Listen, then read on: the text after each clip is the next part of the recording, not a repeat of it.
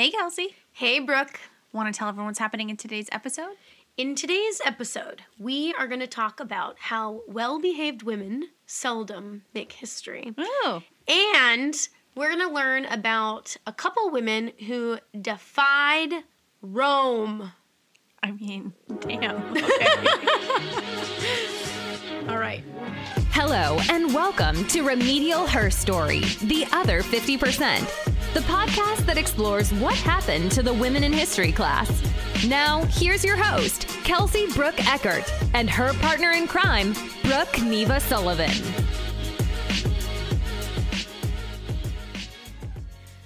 Episode 24 Well behaved women and early Christianity. I feel like these should never go hand in hand.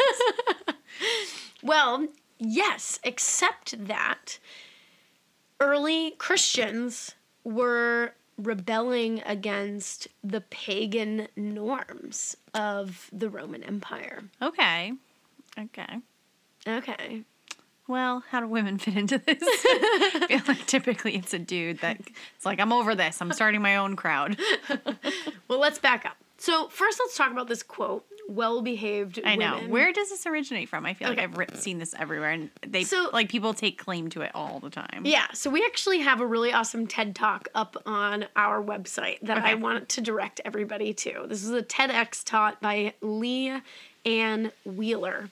And she is talking about um, the origins of this quote. And it's actually a woman historian who is lamenting how world history history is packed full of women who were alongside the men doing good stuff doing Yeah. the fighting the good fight and those women don't make history. The people Right. that you hear about are the people that are like giving the middle finger to the system. And those are the women that make history. The Susan B. Anthony's, the, yeah, the badasses. the badasses make history. But yet history's packed full of these good women. Yeah. And um and their stories are often not heard. Right. And I think this this is really funny because um, they were kind of lamenting this and talking about how women, you know, these good women should make history. These women who just like, you know, We're right there. we're right there fighting the same fights. Um, you know, I would agree. You know, I'll play the other side of it. it. Is like the ones that are making all the noise are typically the ones that want someone wants to talk about. yeah. It's rare that they're like, oh my goodness, that beautiful woman Mary who just didn't do anything next to that dude. Yeah. let's write about her. Right. yeah, I mean it's it's noteworthy Yeah. because it's different. And Yeah. I think that's that's the It's takeaway. abnormal. Yeah, that is the takeaway. Um, but I think that's interesting. And so, what a cool challenge to us to look for those women Yeah. that are right alongside there. But then, so it's interesting because I was thinking about the reviews of the state standards and how in the state standards they found that all the first ladies get kind of a passing mention in the state in the in the review of the state standards they found that these first ladies get mentioned. But most women historians do not write histories on first ladies. They write about these other women that are like making change. Right. and um, and so I thought that was really an interesting counterpoint, which is that like in a high school classroom, in a high school textbook, well-behaved women do get named. Yeah. and um and it's actually outside of that that the that the poorly behaved women. Differently abled, differently abled women get get mentioned. Rowdy, rowdy, crowd. rowdy. I mean, you you got to make a little noise to make some change, yeah. And that's what they're trying to do. right. Because if they just confide to the norm, can't really say that women are going to get the vote. But can't really say that slavery's going to end. but it certainly leaves people with the impression that women in history were either doing nothing or, Or they were sticking it to the Yeah. system. And I think that's not really accurate. Well, I know that that's not really accurate. Probably most women just go along with stuff, just like most men do. And so, like, the people that stand out and go against that are Yeah. probably the minority. Gotcha. Okay. Well, so So, where do we go with this? today we're going to talk about early Christianity. And I want to talk about early Christianity because these are women who, well, first of all, uh, this is a pattern in world history where early converts to religions tend to be women. Muhammad, for example, when he founded Islam, the first convert was his wife, Khadijah. And um, and and many other women followed. He had Okay. women that fought with him on the battlefield and li- literally put them their body between him and his adversaries. Okay. Um, Christianity is no different. Judaism, So no different. Why is that? Why do women convert easy, easily? Oh, I don't know, but I, it's an interesting historical pattern. Uh, you know, it's a correlation. I don't know the cause. Um, I do think, I mean, one pattern there is that it's often loved ones that are the first converts, and so that do you think it's like, blind leading the blind, or is it like is it someone empowering someone else, or you know? What do you think? I, I don't know. If my husband came home and he was like, "Let's join a cult," I'm like, I don't know. Sounds risky. It sounds risky. Here's what I think. I think that at least in the case of Christianity, Christianity, well, actually, this is true in Islam as well. In both cases, it offered opportunities to women that did not exist Okay. previously. And, you know, Yeah, like if you take up this sword, you can read a book. yes, Okay. if you you can read, you can I mean, you know, Islam You can own property. You could have power. You could have, yeah, in, in varying ways, it Yeah. offered things that women didn't have before. Okay. And, um, and so in Christianity, um, women are numerous in the early church. They they represent many, many, many followers, um, and this is something that lots of historians talk about. Um, but so I want to just read a little bit from this is an AP World History textbook. It's called Worlds Together, Worlds Apart. It was created for the 2015 exam, so it's a recent book. That's Um, recent. Is that like what? They redo the exam every few Okay. years or whatever and so that was the most recent revision of the exam um, It's a giant green book with huge words on the front. If Huge anyone's words. looking for it, and maybe a compass let's see that thing. Oh, if it's not a compass, it's the first clock. it's a so when they talk about christianity in this book the, they call it the rise of christianity and this is in the context of talking about the han dynasty and imperial rome 300 bce to 300 ce That just like seems so like fake to me when you say those numbers. Like, sure, that Sure. time, that time existed in the world. yeah Okay, Kelsie. okay. um, so towards the end, they are uh, in the middle of this. They have a section called "The Rise of Christianity," and um, they say just a half century after Jesus' crucifixion, the followers of Jesus saw in his life not merely the wanderings of a Jewish charismatic teacher, but a head on collision between God and the world. Jesus' teachings came to be understood as the message of a divine being who, for 30 years, had moved, largely unrecognized, among uh, human beings. Okay, sorry, I'm, I'm reading this poorly. who, for 30 years, had moved, largely unrecognized, among human beings. Jesus' followers formed a church, a permanent gathering committed to the charge of leaders chosen by God and by their fellow believers. For these leaders and their followers, death offered a defining testimony for their faith. Christians hoped for a Roman trial and the opportunity to offer themselves as witnesses, martyrs for their faith. Persecutions of Christians were sporadic and responses to local concerns.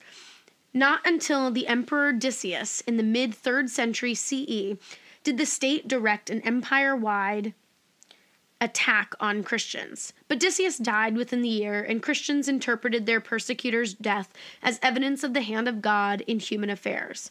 By the last decades of the third century, Christian communities of various kinds, reflecting the different strands of their movement through the Mediterranean as well as the local cultures in which they settled, were present in every society in the empire. Okay, so I look at that and I say, cool, they're telling the story of Christian persecution, blah, blah, blah. But w- there's no mention of women whatsoever in this, not just in those two paragraphs that I read, but in the entire section on the rise of Christianity. And you can't tell the story of early Christians without including the numerous women that are flocking to it. Um, and so that's a little concerning to me as a woman historian looking Yeah. at that. Where where are the women? Where are they at? Yep. Um, and so so I'm concerned about that. Okay. I am also, you know, the problem with a textbook like this is it's insufficient, and so just just looking at a textbook that gives us an overview. It gives us a sense. Which it should. I mean, if that thing included every piece of anything, all you know, all the martyrs, that would be a lot bigger than it already is. right? And this is a huge book, It's enormous. That would hurt a kid's back carrying around. But right? I can imagine you have to cut somewhere. Yep. But you also have to find opportunities for stories and narrative. Well, and to be inclusive. And to be And so if you're taking this this text and your job is to edit and and maneuver and remove and subtract and whatever it is, you have to take the lens of diverse and inclusive. And if you can't, then you're doing a disservice to anyone reading them. Right. So the um, Stanford History Education Group has a really great lesson on Christian martyrs, and it looks it, th- there are primary documents Okay. related to these people and like why they martyred themselves for this early religion. Um, and and I think that's that's a really interesting um, interesting piece of the story and like look like why why why right Uh, for for a modern audience where especially in secular united states Yeah, like it is. It's a tough grasp. it's a tough thing to really understand so they have this really great lesson on that but their lesson does not include the two women that i want to tell you about Ooh, okay. and um and because the other thing and i the reason i think these women get left out of history is because well, first of all, literally everything that one of them made was destroyed. um, Oh, so erased. erased. Okay. So literally solid, erased, solid. I think, is one of the reasons. but I also think that it's one. Th- it's really hard to grasp people who would kill themselves for their faith, or you know, just all like literally all you had to do is say like, "I'm not Christian anymore," or "I renounce," you know, these things Yeah. that I've said or believed or whatever. It's really hard to understand why a mother would do that. Would not like would not live for the sake of their child. And I think that and would have such a deep belief. yeah. Because I think that most places around the world think that moms should live for their children, that survival is more important. Is it or is living in your truth so that your child could know yours? I don't know. Yeah. That's a hard. That's a hard thing to call. It's a hard thing to call, but I wonder if that is part of why these stories are just so hard to grasp, but also like what cool conversations Yeah, to have with your students. so, Brooke, let's take a little break. And when we come back, I'll tell you the story of these two women. Awesome.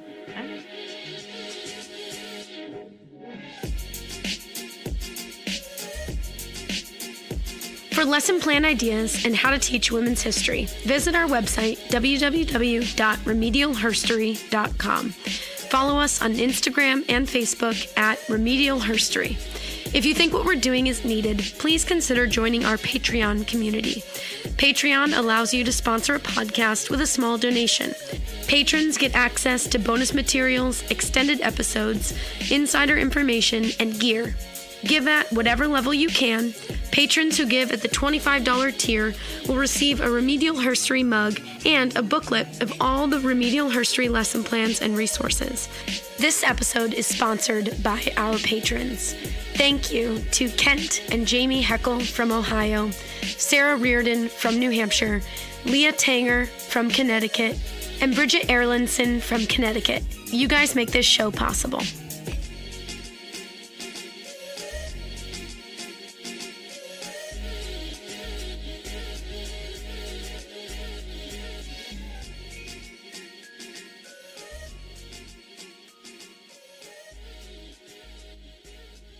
Well, hello there. Do you wish your high school history course had more drinking, more swearing, and more ladies? Well, do we have the show for you? Her Story on the Rocks is a long form podcast talking about good women, bad women, fictional women, and non fictional women from all times and places. Basically, each week we pair two women who we research with a themed signature cocktail. You won't be sorry you listened to our latest episode. Available everywhere you listen to podcasts. Cheers.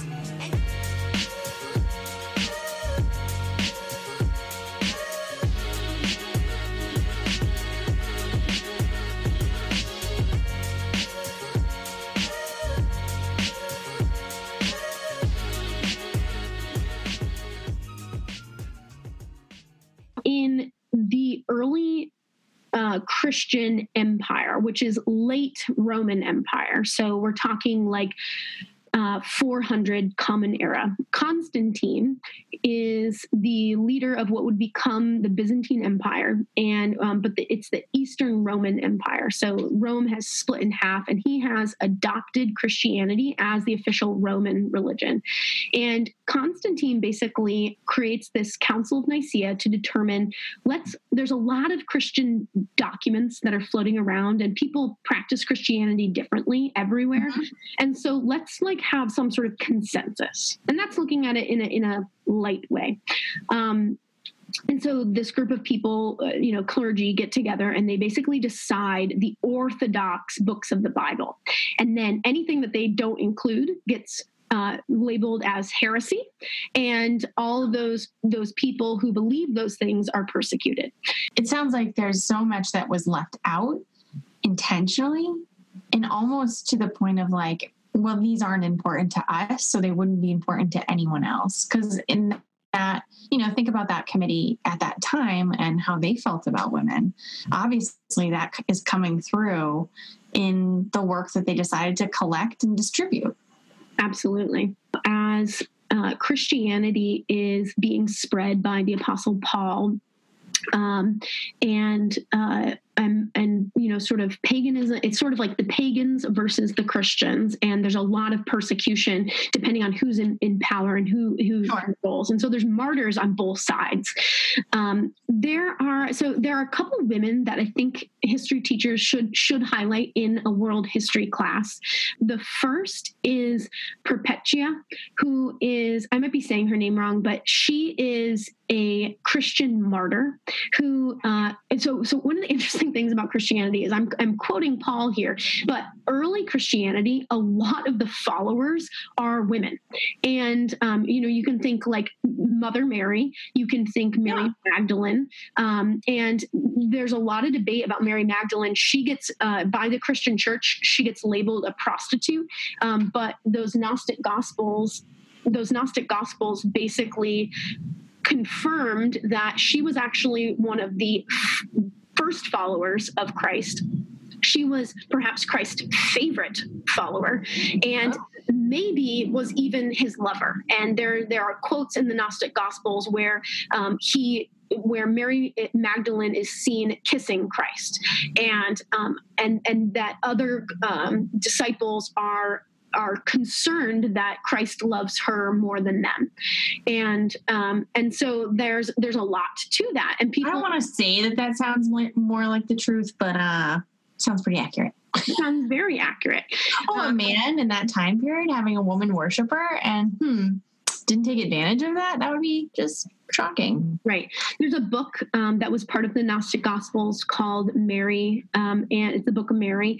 And uh, I don't believe that it was written by her, but it is entirely about her, and it describes Okay. this relationship, um, contrasting how Mary's talked about in the Book of Mary versus like Matthew, Mark, Luke, and John, the other books of the New Testament, would be a really interesting thing to do with students. Basically, here's a book from the woman's perspective, the Book of Mary. Here's a book from Matthew, Mark, Luke, and John's perspective and um, and sort of look at those those different things. And and you know as as history teachers our job is to look at the documents. We are Right. not we are not preaching anything. We are letting students read the sources and they can decide for themselves. And part of inquiry is you know how like what do you know how do these two texts display women right Exactly. And doing that, like, even with that 3C that you were talking about, it's like, what question can we pose with this? It's like, where is this? And how do you decide with these documents to move forward with your propos, you know, your conclusion of that?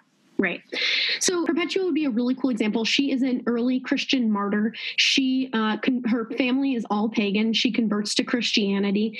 She lives near Carthage, and um, and so she um, is super committed to to Christianity. She's arrested for speaking um, about her Christian beliefs. She's still breastfeeding her first child, or maybe not first, but she's still breastfeeding her child when they imprison her. And she, we actually have, um, she's one of the the rare educated women who wrote a journal, and so we have her diary entries from when she was in prison. Um, she's super cool, and and um, she talks about basically that she her her Christian fen- friends basically beg the the prison guards to allow her child to come into the prison with her so she can continue breastfeeding, and um, so she feels like so grateful once her child is returned to her.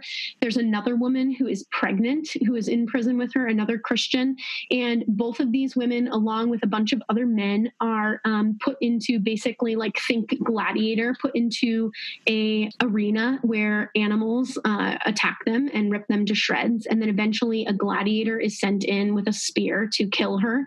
Um, fortunately, the woman who is pregnant gave birth like shortly before she was killed, but like both of these mothers are are slaughtered because they spoke their Christian beliefs and would not recount them. Um, there, she describes when her father came into the prison to try to beg her to to you know not be christian basically and she sticks to her guns she would be a really cool example. And then so it's interesting because like uh, like i said before christianity is followed by and and really um, women dominate the early followers of christianity and and she's a really good example of that.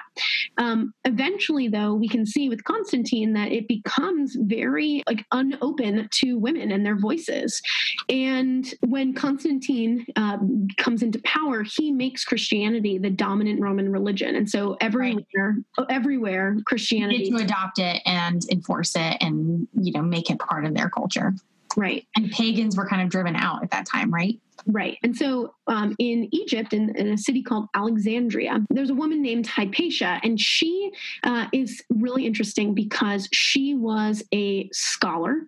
She was respected by the people living there, um, but she was also pagan because um, she just couldn't see. Uh, she she's a scientist. She was one of Yeah. she was a mathematician, and um, she and reason and doubt were part of her, her vocabulary. Right. And she is interesting because throngs of men and scholars come to listen to her speak. She's in some in some cases it's probably like who's this woman lecturer? That's cool. Um, Yeah. in others it's she like many of the I read all the primary sources that speak about her and one of the interesting things is, and they're all male primary sources. Some of them just dismiss her because she's a woman, but others um, are are super just impressed with her intellectualism. She dresses in male robes, and that's an interesting thing um, because she saw if she dressed as a woman, she wouldn't get the respect. You know, we've been talking about having to lower your voice to be to be respected. She dresses ma- masculinely to I be feel like we've brought this up a couple other times too of like you have to wear pants to be in a bo- in a boardroom. It's you know it's the age old dress like a man to be part of the male culture. So she i gets sort of wrapped up in religious hysteria that comes to Alexandria. She is close friends with one of the I, his position is kind of like a mayor, and he um, there are sort of these two men that come into power. One of them is higher ranking, and she's close to sort of the second in command. And he, the both of the higher ranking people are Christian. Both have been baptized, um, but the other, the sort of lower ranking guy, is not very. Um, he's he's the the lower ranking guy is very sympathetic to um, other religious people that live in Alexandria, like the Jews and the pagans, and the higher up um, expels the Jews, and there's this like violent clash between the Christians and the Jews in Alexandria, and the Jews get expelled. And um, but Hypatia is sort of problematic because sh- people see her as, and this is sort of the beginning, not the beginning, but an example of that witchcrafty idea. Right. Yeah. She has the ear of this this powerful governing person and he is sympathetic to the pagans and so it must be her right she has some sort of curse on him and um, and so she, so teaching about her would be really cool because I think I would argue that if she, you know this really is a battle about religion, mm-hmm. right? Pagan versus Christian. It's not like it's not directly about sex, but if she wasn't a woman would they have targeted her? Because she really didn't have any power. She was just an intellectual and people listened to her. Yeah but because she was female there was that doubt of witchcraft and sorcery and like being a seer. It's like no she's just smart. She's just smart so um, she's interesting because, well, her story is horrifying. And, you know, trigger warning here, people. Um, the mob, the Christian mob comes after her. And they, they recently made a film about this. Um, the, the Christian mob comes after her and they uh, pull her from her chariot they drag her across town and they hack her to pieces with either oyster shells or roofing tiles. Um, and she dies. The sort of middle management governor flees town. And well, yeah, you better. get out. Um, and sort of that's the end. That people point to this as the end of intellectualism in Alexandria. Alexandria prior to this had one of the biggest libraries. Uh, yeah, weren't they like praised as one of the thought leaders of that that time period and where like education was being drive driven from and like development and, and you know all those kind of scientific research was like started in Alexandria. Yeah. Okay. Well, that was a lot. They're a lot. I know.